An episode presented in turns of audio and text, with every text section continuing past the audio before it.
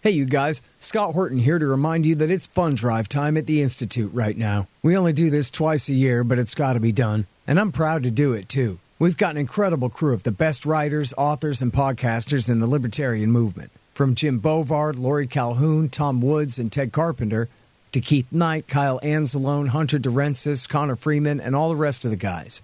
It's the best team around. We've published three books this year Keith Knight's Voluntarist Handbook, Lori Calhoun's Questioning the COVID Company Line, and Joseph Solis Mullen's The Fake China Threat. And here any day now, we will be publishing Thomas E. Wood's Diary of a Psychosis, Jim Bovard's Last Rites, and Keith Knight's latest, Domestic Imperialism.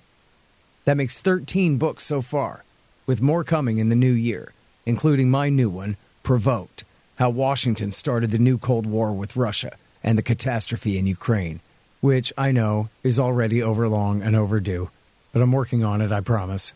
And which brings me to the point we don't have a big glass office building in downtown Washington. The money we raise goes straight to payroll and book production costs, and that's about it. The Libertarian Institute is the best bang for your buck in the movement. If you believe in what we're doing, please go to libertarianinstitute.org slash donate for details on how you can help keep us going into the new year and the great kickbacks we offer as well. And we thank you for your support. For Pacifica Radio, December the 21st, 2023, I'm Scott Horton. This is Anti War Radio.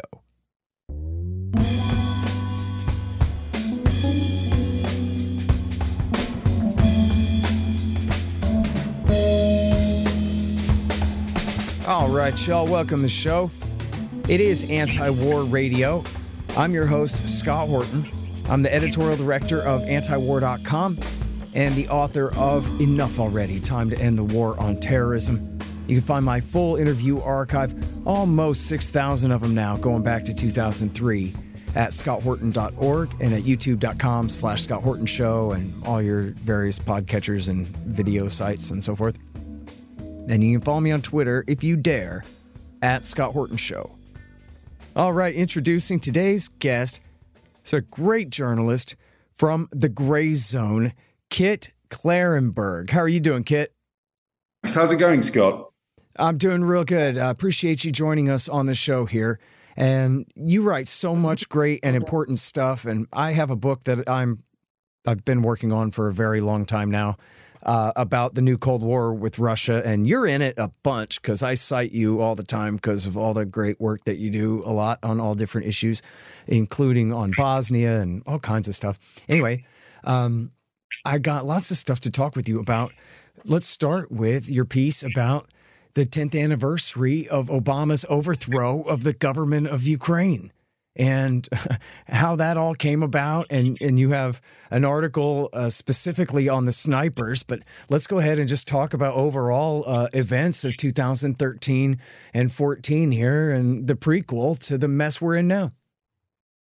I mean, it's interesting that you mentioned the Obama administration because I think that, uh, uh, yes, while the the Maidan, the revolution of dignity um, or indignity, um, as, is becoming increasingly clear, what did occur un, under the uh, Obama administration, and indeed uh, it was uh, orchestrated by the National Endowment for Democracy. This is the US's um, regime change uh, agency. It's, it does overtly what the CIA once did covertly. Um, its founders are very um, uh, uh, open um, about that. It, actually, this came at, at, a time when the Obama administration was attempting, um, however poorly, to peacefully coexist with Russia, um, and the, actually it was it was um, the people pushing um, for all-out war with the Kremlin were were people who were effectively in opposition, like um, like John McCain. However, the, there is a British role in all of this, which has never been properly uh, uh in, investigated or, or, or, or exposed. Um, I'm working on it now, but if in effect there were a large number of British military and intelligence operatives who saw Maidan as an opportunity to um, effectively do what they did uh, in the wake of World War II and create a, a Banderist state in Ukraine to undermine Russia. Um, there is an individual called Chris Donnelly who he runs an uh, he ran an organisation called Integrity Initiative. Um, this was a British intelligence black propaganda operation, which was concerned with spreading damaging fake news about Russia in order to demonize um, Moscow in the eyes of Western citizens and, and, and diplomatically isolate uh, uh, the, the, the, Kremlin, therefore leaving them no other option than war in Ukraine. They're very open about this. They stated it on their website that uh, it will be necessary to put pressure on neutrals, quote unquote, um, and flood the world with with, with propaganda, and and yes, um, diplomatically isolate Russia, and then this will lead to war of the old-fashioned sort that the West will inevitably win. These people are completely insane, and we're seeing uh, the failure of their uh, of their attempt to take down Russia uh, unravel on the fields of eastern Ukraine um, as, as as we speak. Um, as I noted on Twitter, um, to um, the amazement of many, there is currently a uh, Russian government jet parked in Dulles Airport in, in Washington D.C. Um, this has not been reported on or acknowledged by any of the legacy media because, of course, they don't notice any of these things, or if they do, they they know to keep quiet about them. But I strongly suspect that this is the terms of Ukraine's betrayal being dictated uh, to the White House by um, uh, by senior Russian government officials. And given that they are now heading for war in Yemen, um, I think that the, the uh, it's going to be a most receptive audience, and Russia's going to probably get get given and granted everything that they want. Um, but yes, I mean the article that you mentioned this is really quite remarkable. Um, the there was a trial in Ukraine which was, uh, in at least ostensibly, um, uh, attempting to get to the truth of what happened on um, in February uh, 2014 when there was a massacre of protesters in Maidan Square. Um, it, it, it, the, gov- the government of Ukraine, from the word uh, from after uh, post Maidan, um, undertook a, a, wide variety of efforts to prevent this being looked at. They they um, deliberately um, blocked official investigations. They passed laws giving amnesty to all uh, Maidan protesters for any crimes that they may have committed. So I mean that's basically a non. It was it, it was basically a non-starter, but you know begrudgingly due to Western pressure, uh, the, a court case was launched in 2016, and it's just it's it's it's just terminated. Uh, and the finding was that three three uh, Ukrainian police officers were convicted in absent in, in absentia, i.e., they they're not in the country because Zelensky traded them for um, uh, people held hostage by the Donbass separatists in, in 2019. Uh, that, that one was convicted of of being an, an, accessory, although he was sentenced to time served because he'd effectively been on, on, on tag and at liberty, but but you know while while while being tried. And another police officer was acquitted of all charges. No one was remotely happy or or thought thought credible uh, the the findings of the the, the the, the verdict in Ukraine itself and there were a number of prosecutors stated that yes, it was total, it was a total whitewash, and you know, no one's going to be held accountable for this. However, the entire Western media either ignored this finding or reported it as they were all convicted. Uh, I mean, this is like an, an outright lie that multiple uh, media organisations told that they that, that, that, all of these officers have been convicted. That's and, and we're now going to face jail. That's not true. the re, The reality is is and this was spelled out in in the uh, in, in in the million word long verdict that actually the a, lot of shots provably came from Hotel Ukraina, which at the time was a base of operations for Svoboda, which is a far right uh, Ukrainian um, uh, neo-fascist uh, party. Um, there, there are uh, multiple um, uh, uh, international media sources, both both Italian and Israeli documentaries, have spoken to Georgian uh, two Georgians who claim to have been the snipers on the day who were posted in Hotel Ukraina by Svoboda and specifically told to shoot protesters to stir up the crowd because at that time the protest had largely run out of steam. There was an attempt to remove Yanukovych by um, via a, vote of no confidence, which failed, um, and it, was it was effectively that the, there was a risk that he was not going to be successfully overthrown by these street protests. So they just decided,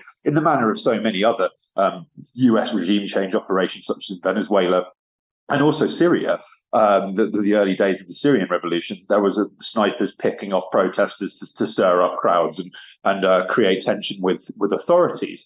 Um, and this is the same thing that happened when the, Hugo Chavez was temporarily overthrown in Venezuela in 2002. Um, so it, it's a it's a tried and tested tactic, and and it unfolded in Ukraine. Um, yes, we are seeing what, what, what that created, which was a anti-Russian far-right state um, a collapse under the weight of its own contradictions um, in, in, in, Ukraine as we speak. It looks like Zelensky and his top general are trying to kill each other um, at this stage. So there was a, um, a, a recording device was found in Zelensky's off, office. Um, it wasn't the Russians that put it there, uh, you know. And, and uh, so yes, it is kind of final days. It's Hitler in the in the in the, in the Führer bunker um, having a meltdown, you know, surround, surrounded by enemies. I think that the the terms of the peace that quote unquote peace that, that the the US will will uh, allow or, or, or, impose on Ukraine is going to be absolutely brutal. I suspect that the the, the, the Russian the Russians want Kharkiv and Odessa. Um, Putin made this clear very clear the other day. I mean, it, the, the Russians are negotiating from a position of total strength. They have effectively disarmed most NATO member states. They are not running out of missiles. They're not running out of tanks. The sanctions have done nothing. Um, and Ukraine, meanwhile, is mobilizing women because they're rapidly running out of men to throw into artillery fire. So, yeah, I mean, all round, it's a complete disaster. Um, I have been warning people uh, that this is that this is this will is what's going to happen for a very long time. Um, I've largely been laughed at, and I, I, I, just continue to be vindicated on on, e- on each and every point. The U.S. withdrawal from Afghanistan provides a very clear blueprint for Ukraine's betrayal. There is a report by the special, uh, uh, sorry, the, the, the, the, special inspector general for Afghan reconstruction on the collapse of the Afghan government, which is very, very interesting. It got no, it was released at the start of this year, I believe. It got virtually no, or or indeed in, uh, um, just simply no uh, media coverage whatsoever. Um, its contents are fascinating, though, and it's very, very clear that the US um, was uh, uh, setting up the Af- Afghans for total betrayal. They knew very, very well that the government wasn't going to survive, that the, the, the military and security services that they'd spent a very long time um, con- constructing uh, at enormous expense to US taxpayers was going to disintegrate like sugar in hot tea the second that they left. And that's exactly what happened. And they, I mean, in, in, an amazing um, excerpt, the Ghani, their their puppet in um, in uh, Kabul, was specifically told that um, by by senior U.S. officials that you know, we are leaving, we are we're leaving, and we're not coming back. And he didn't believe them because he thought that, that Afghanistan was so geopolitically significant, and the Americans had, had expended so much blood and treasure trying to dominate it and create a an effective colony there that they weren't going to leave. Um, so they made no preparations for um, for the eventual departure um, because they thought it wasn't going to happen, and then it did. And then within the span of a few days, um, the entirety of of the uh, of, of, the uh, uh, NATO created Afghan government ceased to exist. It it, it, it, it was no longer a thing, and Ghani was on a plane to the UAE where he's not been heard from um, ever since. Um, and Afghanistan is effectively not spoken about in the media. Now, this is exactly what's going to happen to Ukraine. I mean, maybe Zelensky will make his way to Miami, um, or if he's not if he's not killed first by one of his uh, one of his inner circle, uh, perhaps with the CIA's direct order. But yeah, people will be amazed at it, much like a shoal of fish moving all at once uh, without apparent um, uh, direction.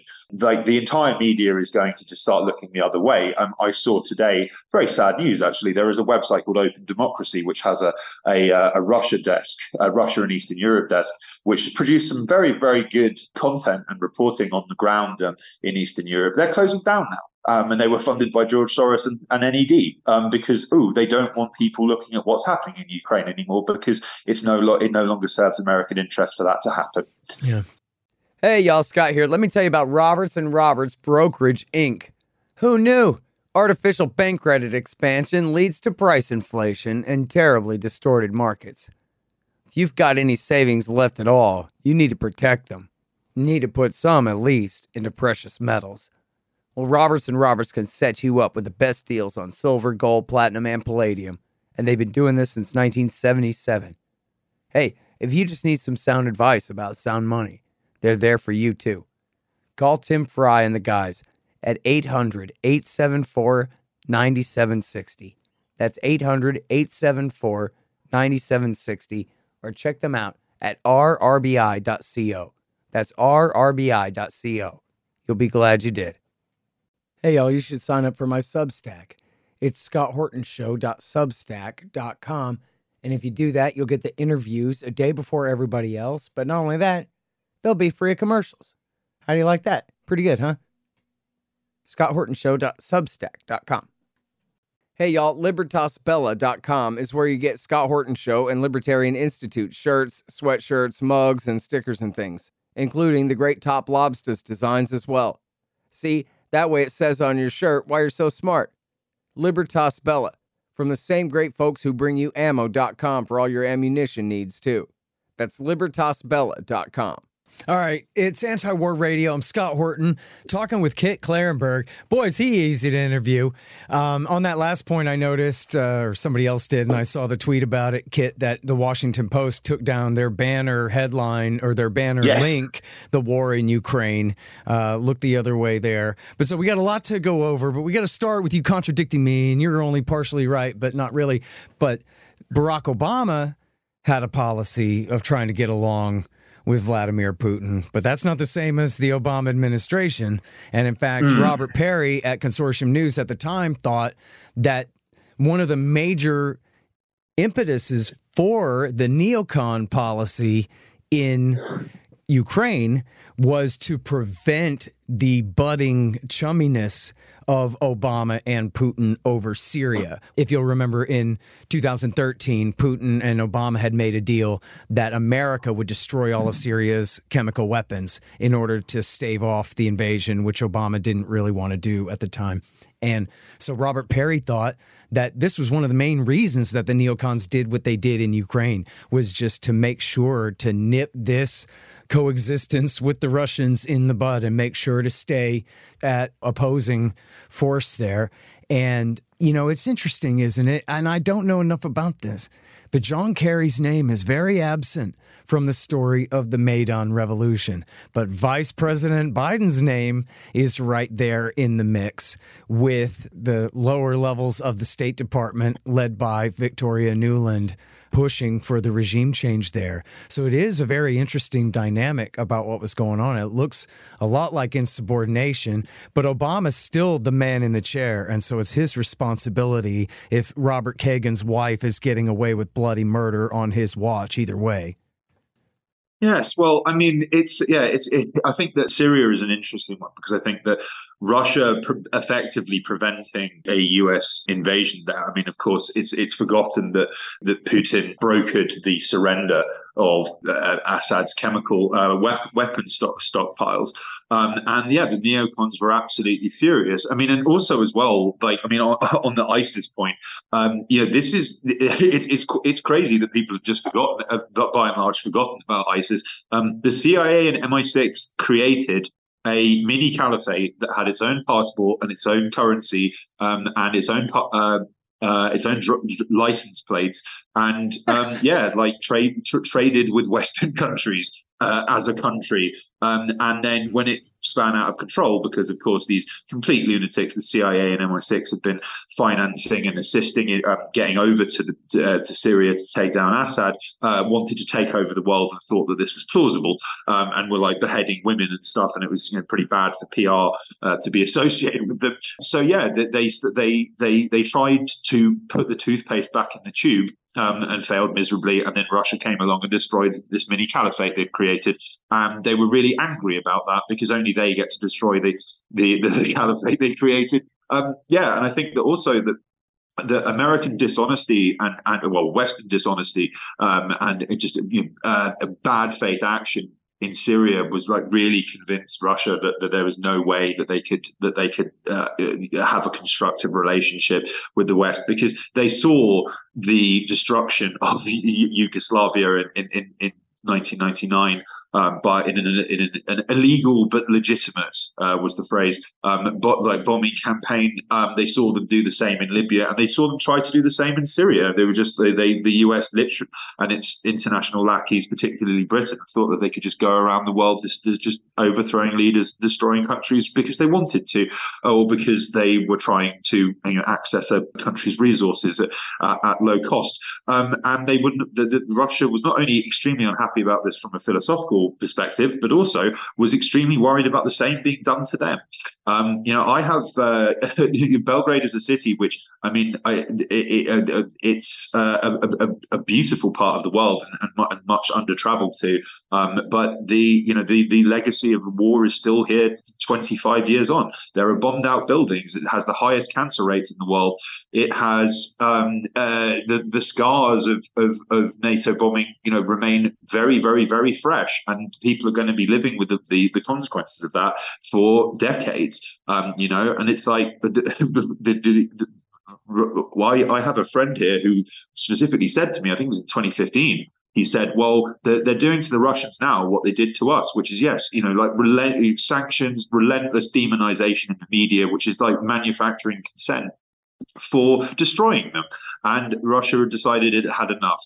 Um, and and and lashed back. And I think that yes, that this is a, a very interesting point in, in, in world history. I mean, the the the empire is avowedly concerned about all of the money it's spending on missiles to shoot down, down drones flown by the Houthis, which cost a thousand dollars to make. They're spending millions to bat away um, uh, uh, drones. Like this could turn out to, into all-out war very, very easily. And I think that if the US is convinced that the Houthis are a, are a soft target, I mean they're sorely mistaken. They lived under the under genocidal Saudi bombing for the best part of a decade. Yeah. You know, take targeting fishing boats, targeting um, uh, uh, markets and churches, um, just to get them to yield, and they they they didn't back down. I know. You know? So hold it right there. I actually just interviewed uh, my buddy Nasser Arrabyee, a reporter out of Sana'a, all about that. But we got to stick on Ukraine here for a minute because time is short and there's yeah. so many topics here. But yeah. of, of course, you're right that this is something, obviously, people got to keep their eye on the threat of regional war there in the Middle East. But I wanted to ask you what you're saying there. But, you know, we skipped almost the whole war all the way to the end where, yeah, Ukraine's lost it. And just like you and a lot of people have warned all along that just time and power are on Russia's side here. And that just is what it is. We can throw all the money at it we want. It can only go so far. And all this talk about reclaiming every square inch of the Donbass and all this has always been a fantasy. It was always only the question of are they really going to keep all four provinces or not? But now you're telling me you're certain they're going to demand, I think you said based on something Putin said recently, that you think they're going to demand the city of Kharkiv and Odessa, which they have not taken or even tried. Well, they surrounded Kharkiv there for a while, uh, and then the Ukrainians took that land back in September of 22. But they never have gone so far as to do more than hit Odessa. They haven't landed a force there and attempted to take that land at all. But you're saying you think the Russians are going to demand the entire southern coast, including Odessa, in their terms here? Oh, oh, of course, absolutely. I mean, I think that Russian leaders are remarkably forthright in terms of setting out what they want and what they're willing to do to get it. Um, the when uh, Putin in, in February 2022, in the in the days leading up to the, the, the invasion, he openly stated what Russia's objectives were in Ukraine, which was was was of course demilitarization, denazification. But this is what something that people rather miss is decommunization, and he explicitly stated that um, uh, well, Ukraine is pulling down all of these statues of Lenin and they talk about decommunization. And he said, well, that suits us, but you must not stop halfway. Um, and what he meant by that is that there are historically Russian territories in Ukraine which were given to Ukraine by communist leaders. So, like Lenin, Stalin, and Khrushchev all effectively created the modern Ukrainian state. I mean, the, the very name Ukraine means borderland. Um, Ukraine was, was the borderland of Russia for centuries, and places like Odessa and Kharkiv are historically Russian. I mean, you know, Zelensky himself couldn't speak Ukrainian before he became president, um, and there is a large number of people there who see themselves as Russian. And it's one of the reasons that this is the this is the, perhaps the most widely forecast war in history because it was well understood that by effectively um, ending the Soviet Union without any discussion about it, its borders, um, of the borders of these new countries that were created by the dissolution of, um, of, of, the USSR, that it created all sorts of problems. Uh, um, it, it, it, effectively created states out of what were administrative units, where arbitrary lines on a map which were related to grain distribution suddenly became you know, binding national borders. Uh, there is a this is one of the reasons that the new the the post Maidan government gave uh, the, gave the Kremlin um, such a fright was that they immediately some of their first acts were to rename the road leading up to Baba Yar Stepan Bandera Highway, and also yes, um, uh, scrap language rights for for Russians, which effectively um, made an enemy or or a um, are discriminated against minority out of you know, something like half the population. You, there, you know, there are there are a great many Ukrainians who speak no other language than Russian, and and yes, have were born in and grew up in lands that were, hist- were historically until very very recently, in the scheme of things, um, Russian territory. Um, and so, yeah, the, I mean, in that, in it, it, it, that objective was set out quite clearly uh, at, before the war started. Um, the in a recent speech, uh, Putin referred to Odessa as um, uh, historically Russian territory, which is as good a signal as any, as, as that's what, what they've got their eyes on. Now, an interesting historical precedent for this, which many people might forget, is that the 1995 Dayton Accords, which brought the Bosnian civil war to a close, in effect, the the Bosniaks, the, the Bosnian Muslims, who the US had been using as a proxy um, up until that time, and giving um, and funneling vast, un, unaccountably vast amounts of weapons and money to in secret and completely illegally in breach of a UN embargo via CIA black flights. The, the the the Bosnian Muslims were expecting uh, the US to uh, effectively back them in the Dayton Accords and give them all of Bosnia's territory and uh, trample over, kind of steamroller over um, Bosnian Serb and Serb and Yugoslav government demands. Right. Um, this this was this this belief meant that they they refused to engage in peace negotiations throughout the war. Um, they were there were a number of attempts by the Yugoslav government, by the, the EU and the UN to achieve a negotiated settlement, which the despite despite the fact they were losing pretty badly throughout, the Bosnian Muslims refused, and because their negotiating position was, "We're not giving you an inch," um, because they thought that NATO bombs would come and then they would get everything they wanted. And as it happened, they got thrown under the, under the bus brutally. The Serbs were given more territory than Slobodan Milosevic considered fair or humane. Uh, including from, including Srebrenica and Zepa, which yeah. in all the previous deals the Muslims got to keep. But in the final deal, nope, the Serbs get them. And including, of course, the horrible massacre, although it wasn't quite as horrible as they embellished, but pretty close in Srebrenica yeah. to, to finish that exchange of territory there. It's just a catastrophe. Yeah, I happen exactly. to be writing that part of my book right now. it, it is. Oh, really? It's, yeah, but it's just it's that thing. Yeah, that's the thing is that they got the they, they, they, were expecting all, all sorts of indulgences and, and, support from the US, which wasn't there. And then the US effectively said to them, well, you know, you you have no negotiating position. Your economy is is is, is just uh, a, com- completely trashed, and you and we got an election coming up. yeah, yeah, yeah, yeah, yeah, and you've got an election coming up, so you uh, you have to accept everything everything that we're we're imposing upon you, or we're just going to pull out the rug from under the, under you and leave you at the mercy of the Serbs. And in the words of one of the Bosniak negotiators, uh, we signed Dayton with a gun to our heads. And it's like, yeah, they had no choice. And it's like, you, it's exactly the same in Ukraine.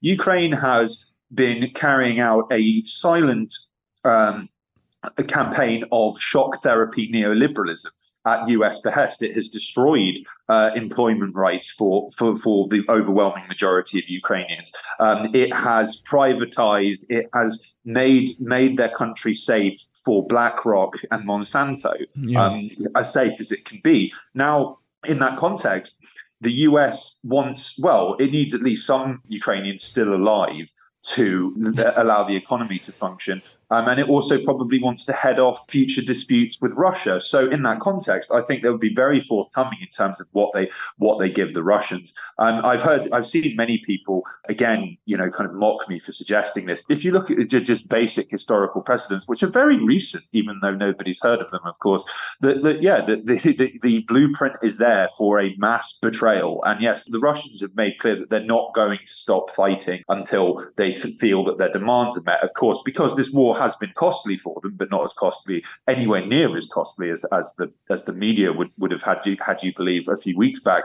Their objectives and their their definition of victory has become enlarged you know and it's like i mean they already just even the four territories that they've that they've they've formally annexed and, and, and, and they are going to be holding presidential elections in very very soon. That's not enough for them yet. It is also they're sitting on 65% of Ukraine's pre-war GDP because there's an enormous yeah. amount of resources and uh, you know there's lots of lithium there and all sorts of like precious metals and it, it's it's not for nothing Ukraine was considered the breadbasket of the of the Union. Right. Um, it, so they, they, they've got all of that and Ukraine has nothing now, again, and, and I'm sorry, context, we're, we're out of time here, but you're right. I mean, that's always been the question since the war broke out two years ago. Are they going to take the whole country, or are they going to leave the land west of the Dnieper River, or they are going to go as far as Odessa or not? And they may have a hell of an insurgency on their hands either way. But uh, you know, hopefully the Americans are heading toward the exits here. But I'm sorry, uh, we're just out of time for the show today. But okay. this is Kit Klarenberg, everybody, at the Grayzone, and he does so much great work over there. You guys have got to keep up with uh, what he's doing. That's thegrayzone.com. Really appreciate your time on the show. Uh, cheers, Scott. Take care. All right, you guys, and that is Antiwar Radio for today. I am your host, Scott Horton. Find me at antiwar.com and at scotthorton.org. And Merry Christmas.